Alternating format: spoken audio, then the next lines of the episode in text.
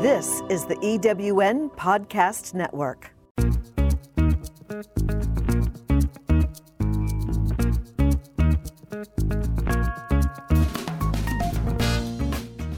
Welcome to Late Boomers, our podcast guide to creating your third act with style, power, and impact.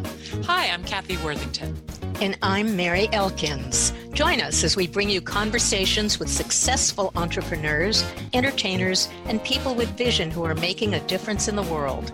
Everyone has a story, and we'll take you along for the ride on each interview, recounting the journey our guests have taken to get where they are, inspiring you to create your own path to success. Let's get started.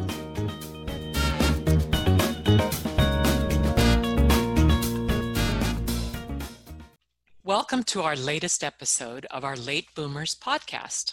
I'm Cathy Worthington. And I'm Merry Elkins. Today we're interviewing each other so you can get to know us, your hosts. We want you to know our stories. We'll still be bringing you conversations with people who are stars in their own fields in upcoming episodes. I'll start a little, and Merry can interrupt me. This is Cathy. I always knew I wanted to be an entertainer because my dad sang around the house. He sang in the church choir. I did too. And so from the time I was 12 years old and saw Hayley Mills on in those brilliant Disney movies that she was so good in, I was obsessed and I knew I was going to be an actor.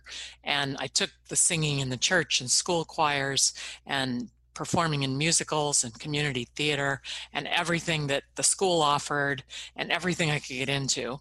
And I got into UCLA as a theater major, which was a big coup for me because I wanted to get to LA where the business was. And growing up in Riverside, I was pretty far away. So when I got to UCLA, I actually started modeling and got a modeling agent, started going on auditions while I was still a student and I did a small film for American Film Institute while I was at UCLA. And while I was still a senior in college, I did my first lead in a feature film called Trip with the Teacher, which, you know, that's the craziest film. It's now a cult classic. It's crazy, bad, awful. If you guys want to look it up on YouTube, it's hysterical now because it's so crazy bad. But I also got into a singing group when I was still a junior, and it became apparent. At first, I thought maybe I'll drop out of college and we'll tour, and we had a record out and everything. But it didn't pan out. But we did do a really good gig at the Playboy Club on Sunset Boulevard. And while there, I thought, wow, the bunnies are so nice. And I met the bunny mother who was in charge of hiring and taking care of all the girls and everything. And I said to her, Can I come and find out about this? And she said, You'll have to come to the bunny hunt because we're going to open the Century City Club. And so, day after graduation from UCLA, I went to the bunny hunt and they were seeing hundreds of girls. And I got hired as a bunny. And that was the best thing to subsidize my acting career. Wow. Did you ever go to Hefner's mansion? Oh, yes. Because for several years, the bunnies were invited to the Sunday night parties. The Playboy Club was always closed on Sunday nights. So we, the girls adored going there because we just hadn't seen a spread like that. The buffet was amazing, open bar. We had a blast. Hmm, that's interesting. Well, didn't you meet your husband at the Playboy Club? I did. He was managing an entertainer who was appearing there at the time. And so he was in there every night. Everyone knew who he was, if you got him in your station, what to do, and blah, blah, blah. But I had never really talked to him. And um, one night he came.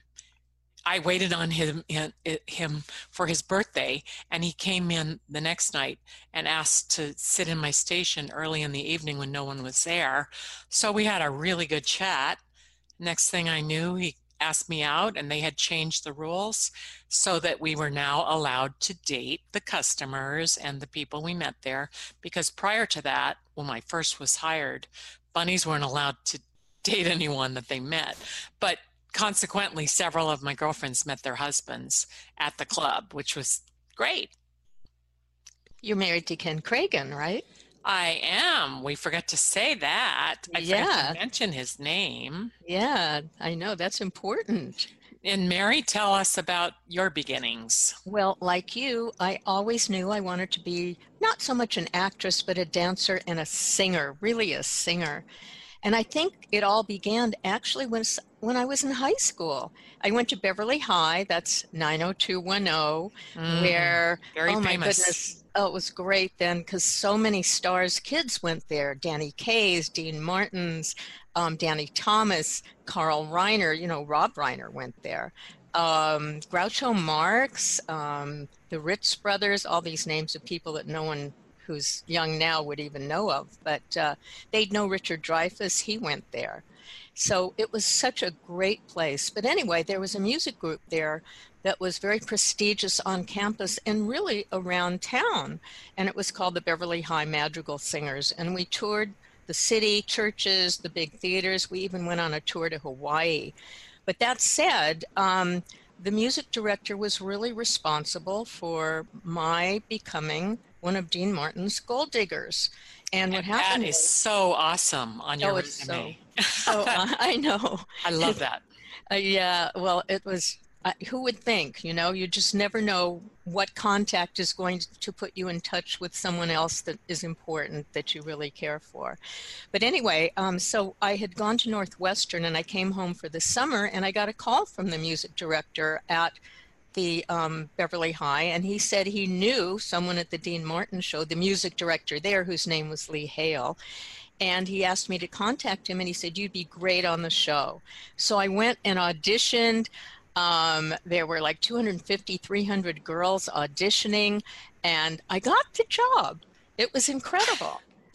So, um, and then the girls, I did, I met so many people on when I was on the Gold Diggers, really legends like Frank Sinatra and Jimmy Stewart and Ella Fitzgerald and Duke Ellington and oh gee, comedians Fred Willard, uh, Ruth Buzzi, um, How amazing to get to be in that situation and be that young. Absolutely. I was just barely 19.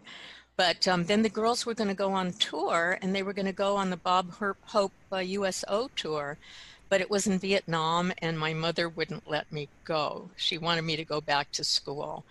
So oh, I know, I know. What is I was stupid, but Well, it might have been a good decision on her part. you never know. Yeah, well, anyway, um, so I stayed home and went to USC. I didn't go back to Northwestern, but there I I was I became interested in journalism, and I graduated with a degree in journalism. And when I uh, my first summer job was with a newspaper, and um, and then I started working in magazines and newspapers, and I did some local news on TV with, in San Diego with the NBC affiliate there and an, an L, LA affiliate here. And, um, and uh, then, um, well, then I decided I wanted to go back into acting. And is that how you met your husband? I met my husband, Herb Stott, and I met him on my first commercial interview. And I, you know, in those days you had a book that you showed people of your pictures. And so when I walked into audition, this man was sitting there and he asked me to come over. He wanted to see my pictures. And um, I took them, and it was kind of a nice feeling standing next to him. And uh, anyway, he looks at me and he says, You've got the job. He whispered it. And so I looked at him. But then I went home and I told my mother I got the job. And she says, Yeah, be careful. You're in Hollywood. Be careful of who you meet. And uh, then I married him. anyway. Good um, job, Mom. Yeah, good job, Mom. Anyway, tell me about your early days of your marriage. Well, right before we got married, the month before, my husband had already been managing Kenny Rogers, and Kenny Rogers did a concert tour to Europe. So we got to go on the tour, and uh, the wives went, and with the band, and Marianne Rogers was there with Kenny, and we had a blast. We went to Helsinki, Finland, and Gothenburg, Sweden, and we went to Amsterdam or Rotterdam, I guess, and we had a side trip to Moscow, Ah, which wasn't part of the you wasn't part of the concert tour, but the Russians wanted to meet with Kenny to try and talk him into coming there. But in those days, it was still behind the Iron Curtain. So you couldn't take any money out. Hmm. So Kenny wasn't that interested in that. You had to spend the money there that you made. But we had a blast seeing Moscow in the early days and eating all the $8 caviar that was such a feast and a treat we had a blast on that trip and I got to learn how to be a very independent traveler because Kenny and my husband Ken were working on the tour and being doing press and every night a concert and so I got to travel around all these cities and check them out and hmm. discover how to use the public transport and I I really got good at it but wow. also during this time um my early days of marriage my husband decided he should get me my first horse because I had wanted a horse my whole life, like more than anything. And I asked my parents every year, and they always said no. It wasn't their fault; they couldn't have afforded it. And I used to collect little horse china models. I had a huge collection, mm. um, but Ken got me my first horse. And with that started the onslaught of like, maybe we should get a ranch. And so we bought some land and built a ranch in Paso Robles, beautiful ranch. And we started breeding horses because wow. I don't even know how that happened. But I was taking lessons from a trainer up north, and he said, What about getting some mares? And it just snowballed from there. It was crazy. And uh, got to see horses being born and oh was, you did oh yeah they you they were are there great. Yeah, one, born? one time I was there by myself when my ranch manager's horse was being born. She was keeping her mare at our place and she went away and said, Would you just look in on her? And she started like presenting like the hooves the hooves come out first in the baby. And so I got a video camera out and I videoed my first birth that I witnessed. I videoed it and I knew that the the foal had to be able to breathe. So I'm reaching around on the video tape and pulling the the sack off of the nose of the of the filly so she wow. could breathe and oh it was really exciting. I, I, love those days. Um, and also during that period of time pretty early in the marriage ken got inspired by band-aid and by well band-aid group with bob geldof did a big benefit do They Know It's Christmas, that really famous song that's played every Christmas, raised a ton of money for Africa. And Harry Belafonte called up my husband and said, The black entertainers really need to do something here in the US to help Africa. The famine was all over the BBC, and the American news stations picked it up. And it was a huge big deal because people prior to that had not been exposed to the fact that the people, thousands of people were dying in Africa. And so uh, Ken said to Harry Belafonte, well, we shouldn't do a concert. Let's do a recording. Kind of was inspired by Bob Geldof doing that one. But he said, I will get Lionel Richie and Michael Jackson and Stevie Wonder, and they can write the song. And it turned out Stevie Wonder couldn't make it to the writing session, but Lionel Richie and and and Michael Jackson wrote that iconic We Are the World, and Quincy Jones was brought in by my husband Ken to produce and conduct the choir and the famous if if you haven't if listeners if you haven't seen the footage that goes with we are the world just look it up on youtube or whatever. You will not believe the people that are in there and doing it bruce springsteen and all these people. It was absolutely wonderful and it raised millions of dollars, millions of dollars. Wasn't he involved with the USA for Africa as well? Well, that is USA for Africa. That ah. is the board that was formed in order to guide the spending of the money and how it was going to be directed for goods and services in Africa. And USA for Africa to this day, my husband Ken is still on the board, and 35 years later, they're still distributing money because oh. every year money comes in and comes in from all the downloads of We Are the World because people people love that song, especially in Japan. It oh. sells huge amounts. Oh wow! So yeah, they're still spending and distributing the money, Gee, and and that same organization then, um, Ken was able to do Hands Across America, which a lot of people probably don't realize what that was, but it was a huge big deal. It was 6 million people across the country standing. I was one. Good for you. We were at the beginning of the line or the end of the line, depending on how we went to New York City. And um, it was a very exciting day. There were thousands of employees and people, volunteers rather, that um, worked on making it come to happen. It was all sponsored by Coca-Cola, and you you couldn't do an event like that now because who can hold hands with a cell phone in one hand? Everyone's got a cell phone. But it was a very very special special day, an an incredible. I, where were you in the line, Merry? I was in Hawaii. What so, they had a line in Hawaii? Well, I formed it. I formed it. I got all the people at the hotel to stand there, and oh, we all held oh. hands. I've I never, never heard that, that. I've never heard that story. I love it. Yeah. And, but along the way, with all these exciting events that we were doing, um, Ken was managing clients Lionel Richie, Kenny Rogers, Trisha Yearwood, Travis Tritt, Olivia Newton John, all these people. And all these entertainers were so inspirational to me. And because of them, and for me, the whole world opened up because we got to travel with them. So we went with Lionel to Japan, mm. to Australia, and Kenny went to Australia. We went in Europe, like I mentioned, so many places because of these artists. It was very, very exciting time for me. I was I feel very blessed I got to do all that. When did you have your daughter, Emma? Well, she wasn't born until 1990, and it was a long haul getting to the birth of Emma because we were trying to get pregnant for a long time, and I had miscarriages. And your listeners will relate if they've gone through this how awful it can truly awful uh, trying to get pregnant can be. But it's wonderful if you get to have a baby after all that.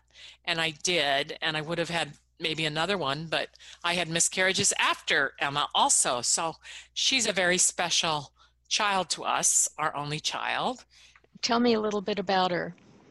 Well, she, she's an interesting kid. When she was seven years old on a placemat in a restaurant, she wrote a book just written out on the placemat we sent it to a publisher. They loved it and published it. And it was a best-selling book. I think it sold like 700,000 copies. And it's it was called The 12 Dogs of Christmas. And lots of people who have kids will know this book. And if you don't, try and get hold of it because kids adore this Christmas book. It's a Christmas book. And Ken made it into a movie too, didn't he? Yes, two of them he made it into the 12 dogs of christmas. They, they've got a subtitle too i forget. And there are two of them and i was in them also. And um, now emma has gone to film school. She went undergrad to berkeley but film school at ucla and met her fiance during film school and they have a production company together. And he, his name is Zach, and her name is Emma. So they formed Zema Productions, and she's a director of photography, cinematographer, and he's a director. And they have a documentary coming out soon. So Merry, we're going to interview them on one of our upcoming episodes. That'll be great. Weren't you involved in founding a charity too? Yes, uh, I was in my church choir for several decades, and during that time, uh, I was fortunate enough to be in the right place at the right time when the pastor's wife, Claire West Orr, decided we have to do something about the increasing homeless problem, in this case, just around the church on the west side of Los Angeles. And she and I was in on the ground floor. We all helped found PATH, PATH, People Assisting the Homeless. And it has become such a fabulous organization that is copied around the, the country as a model situation like how can you these are people that want to come off the streets that want to get a job that want to get back into the mainstream and what they do wanna, they do well they teach them how to interview for jobs they give them interview clothing uh, haircuts um, art instruction so they have something to do, classes, of course, childcare, and interim housing. And then mm-hmm. people can get into low cost housing and and then move into back into the mainstream. Wow, that's great. I love that story. Um, I'm involved in a charity too. It's not really a charity. It's actually, I do dog therapy with my golden retriever, Charlie. Oh. And we go to a school called the HELP Group. That's H E L P. And it's a school for autistic children for the most part. And they have five branches throughout Los Angeles and a thrift store where people donate and buy clothes and purses and shoes and whatever is donated uh, and anyway, Charlie and I go there, but we don't necessarily um, work with the autistic kids, although we have. Um, we work with little children ages two to five or six, and many of them are Medi-Cal kids who are kids who's you know, have family difficulties or um, someone in the family is incarcerated or they're foster kids. But oh my goodness, I I really realized because I don't have children that, um, and that's one of the reasons I wanted to get involved with the group because I wanted to be with little children and and oh, they're just good. Oh, they're so cute. And I um, I realized that even from the age of two, you can see what they're going to become, the kind of people they are. They're brave. They're not brave. They're they're you know they just are and they're loving, they hug, and I love the way they interact with my dog. He's just amazing, and so are they. Um, and that's your beautiful golden retriever. Yes, he is. He is. Yes. Yeah. And, and tell also, I wanted to ask you about working at the Hollywood Reporter because that was ah. such a good opportunity. Tell us about that. That's terrific. The Hollywood Reporter, for people who don't know, is a a big uh, entertainment publication. And um, my job there was uh, basically headed up television advertising. I did it for 18 years and I loved it. And my job was to work with producers and TV studios and TV networks, both in the US and all the US based overseas um, companies like Warner Brothers, Universal, Sony, um, you know, you name it. So uh, Disney, can't leave Disney out. And um, it was just terrific. I think the biggest, there were a couple of big perks to the trip besides meeting the most wonderful, interesting people and movie stars was that I got to go to Cannes France every year for the television festival, which oh, lovely. too bad. It's a dirty job, but somebody's got to do it. yeah, somebody's got to do it. Too bad. But um, and another perk was all of the fun parties going to the Emmys and uh, you know all the Screen Actors Guild Awards and all these award shows. And, I even uh, got to go to an Emmys party with you one time. You did. That, that was, was really a blast at the Beverly Hilton. Hilton. Yeah, yeah Beverly yeah. Hilton Hotel. It was for HBO, I remember. And they had these laser light shows all over the walls of the buildings and right where the hotel was. And um, yeah, that was really, really What would fun. be the highlight of meeting someone at a party? Well, the biggest highlight for me yeah, for was at the Emmys one year. And um, I saw my publisher talking, we were at the dinner afterwards, and I saw my publisher talking to a TV star that I really, really liked, which who was George Clooney at the time on ER, and mm-hmm. he was mm-hmm. talking to him, and I thought I want to meet George Clooney, so I uh, walked over to him, and my publisher introduced me to George Clooney, and then left. and then I thought, oh my God, I'm standing here alone with George Clooney, but not really alone. All alone. Were, yeah, right. Well, there's hundreds of people around me. But we got to talking about his acting career, and then he looks at me and he says, you know, you're really nice. And then he kissed me. And so, I've never washed. That must since. have just taken off, taken your head off. It's like, haven't watched since. That's quite a while too, huh? it sure is. yeah, that was that was a while ago. So, Cathy, what are you working on now? Well, the pandemic has put a stopper in some of the acting stuff that I was doing. I was lucky enough to get to shoot a Super Bowl commercial in January before the pandemic uh, crashed down and, and stuff. And I'm still riding my horse, except for I broke my wrist three weeks ago. So I'm just on a little bit of a, a, interim with no riding. Hiatus. But I, hiatus, but I will be back to that soon. And I'm also a meditator now. I took meditation about three years ago. So I try to always meditate 20 minutes twice a day. And that seems to really have a very very positive beneficial effect i still i love that yeah I, for several I years i've been working on my social media and so i have become during that time what's called a micro influencer which is an influencer that but under 50,000 people followers. That's a lot. yeah it's well i'm under that but you know i'm like 23 or something like that right now but it's it's really a blast because now people are starting to ask me to put you know sponsor be a sponsor with products and stuff so that's fun. Wow. And and i really am excited to have just started this podcast with you and yes. and i want to meet some listeners talk to listeners so that's really fun. Merry what are you working on now well, I, uh, like you, um, I can't do my volunteer work at the help group, so that's very sad for me. Um, and I also started to meditate.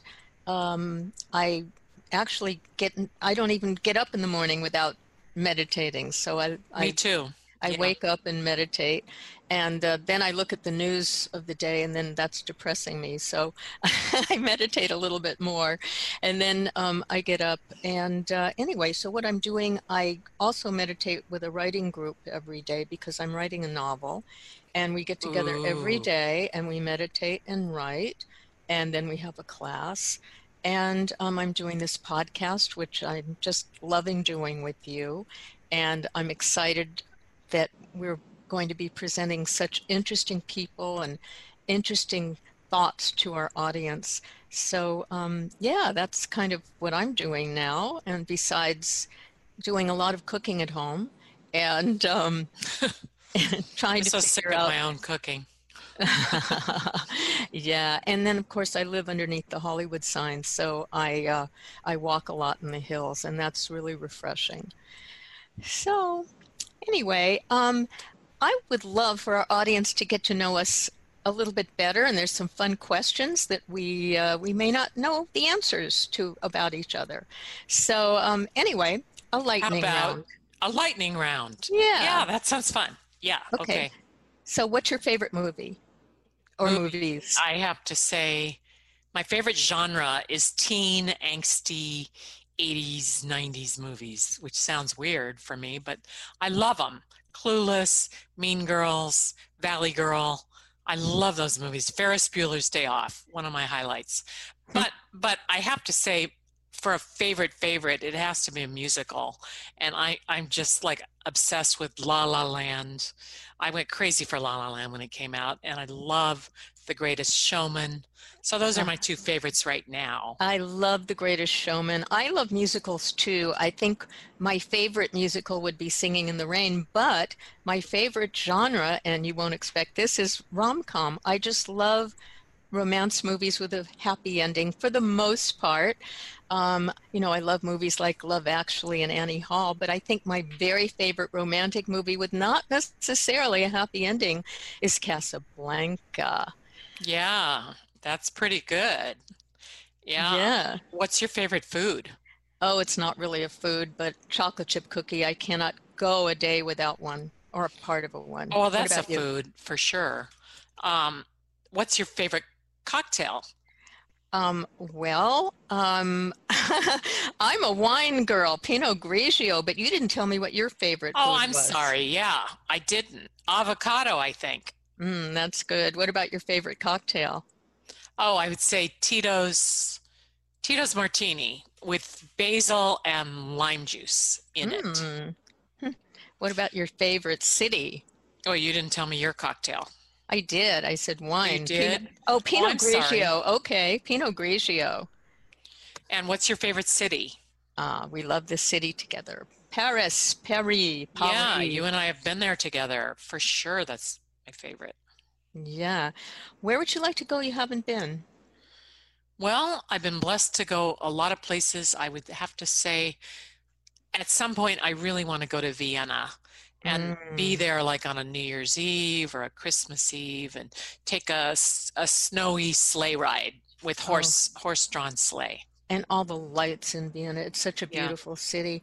I I have not been to Prague or Budapest or some of the uh, you know Dubrovnik, and I'd love to go there. Um, that's what I'd like to do. Oh yeah, I've been to Dubrovnik. It's wonderful. Mm. Um, what would you say? is- I'm I I think I know the answer to one of these. What's your favorite kind of dog and cat and horse? Well, you do know the answer. Of course, my golden retriever, my favorite dog. Um, I've had three of them, and um, I just, there's nothing for me better, but you have a different answer. My favorite cat would be a Persian or Abyssinian, and horse, I love the way the Palominos look. What about you? Yeah. Well, favorite dog is for sure Boxer. I right now have a very, very sweet Boxer rescue that we've had about seven years now. Yeah. He is our eighth boxer. We usually have two at a time, but he's an only child. And cat, I've had lots of cats, and I love Abyssinians. They are so smart and cute. And horse has to be dressage horse, a German warm blood, or a Dutch warm blood for sure. If you have just won $5 million in a lottery, what would you do with it? Oh, I would figure out a way to help Emma and Zach make sure they get into their first home. I would pay off my mortgage, and then I would love, love, love to start a foundation and have a real charity cause to back. And I can't tell you what that would be right now, but that's what I would do with the money. Mm, I would um, I would help my sister who's handicapped. I would um, I would love to start a charity for the STEM or STEAM, as you call it, the science, math, engineering, technology, and art um, for kids who are underprivileged. Um, I'd like to travel a lot, and I too would like to pay off my house. What did Hmm. you What did your parents do? Well, my dad was an electronics engineer, and and he worked for the federal government after being in the service in the army during World War II. And my mom was a homemaker from a farm in North Carolina where she was the seventh of eight children. And oh my gosh, she was just the blood of the family. She was, my mom was amazing. Yes, she was. I remember her. My dad was an art dealer, and my mom, um, she taught school, but she was also, she loved the acting, and she was in a movie when she was in um, Some Like It Hot. Oh, yeah, yeah, yeah, she was in the band. what was your first or favorite car? Uh, my first car and favorite car that I bought was my Datsun 240Z. hmm I had the same taste because I bought a Datsun 280Z for my first car, and I was so proud of having these little coupons, uh, car payments I had to send in. I remember those. Yeah. That's great. Um, what's the fondest memory you have of your grandparents? Well, my dad's parents moved to Riverside when I was a kid, so they lived near us, and I got to see them. But my mom's mom, uh, my mom's father passed away when she was much younger, but my mom's mom was uh, lived never left the state of North Carolina. So every three or four years, we would drive across the country and get to experience life on the farm with grandma, who would Oh. kill a chicken for for the dinner in the backyard and then you know um, we'd have it for dinner and she'd make fresh biscuits every single day and she worked way almost to 90 years old running that farm Wow. Yeah. Oh, what a, that's great. Mine, um, my grandfather, my, my we lived in a duplex above my grandparents, and every morning my grandfather would throw open the window and sing in the most beautiful operatic voice. And sometimes he would sing, Oh, what a beautiful morning, you know, Oh, what a beautiful morning. And Oh, um, it, Beautiful. I just loved, I, I loved listening to that in the morning. And um, I bet it made some of the neighbors mad, though. Never. He sounded so Oh. good. He had a beautiful voice. And my grandmother used to tell me these stories about her when she was a little girl. The lamplighters would come in Minnesota, Minneapolis, and they would light the lamps because there were no the street lights because there were no there was no electricity. And my other favorite thing about my grandmother was she made the best banana cake, and I got to lick the batter. Oh, nice. Yeah. So, what's your favorite sound? Sound. Uh, well, if if we discount music, music is definitely on top. All lots of kinds of music, but really, really, really is the sound of of a horse nickering when they recognize you. What's that sound like? I love that. it's very subtle, but when they see you coming and they're like maybe in their stall or they're, you know, they're in the cross ties or whatever, they just look at you and they say that. Oh, I like Has to that. be. Oh, well, mine is dog paws on the stairs. Yeah, that sounds great. That means the dog is coming towards you. Is that what that means? Or going away or Um, either, you know, Oh yeah, that. that's a good or- imitation. love it. Love it. Well, it depends if it's a carpet or a floor. If it's a floor, it's like nails, you know, like that. Yeah, yeah. Yeah. Well, I think that's enough for our lightning round. I hope our listeners enjoyed that as much as we did. We can Uh, do some more some other time. Yeah, that would be fun. Yeah. So if, visit us on our website, lateboomers.biz, and drop us a line if you feel inclined. We'll leave you with a couple of quotes today, and I'll start. Mine's from Goethe, um, actually attributed to Goethe, and which is whatever you can do or dream you can, begin it. Boldness has genius, power, and magic in it. Begin it now. Inspirational. I love that quote. And my quote is from Howard Thurman by way of Sekou Andrews, that I got it from, who wrote Don't ask what the world needs. Ask what makes you come alive and go do it. Because what the world needs is people who have come alive. End quote. Thank you for joining us today on Late Boomers. See you soon.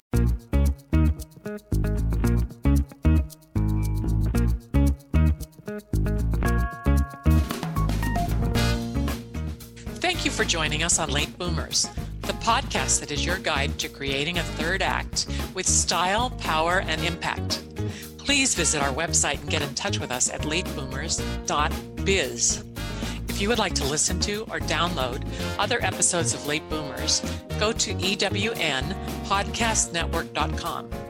This podcast is also available on Spotify, Apple Podcast, and most other major podcast sites. We hope you make use of the wisdom you've gained here and that you enjoy a successful third act with your own style, power, and impact.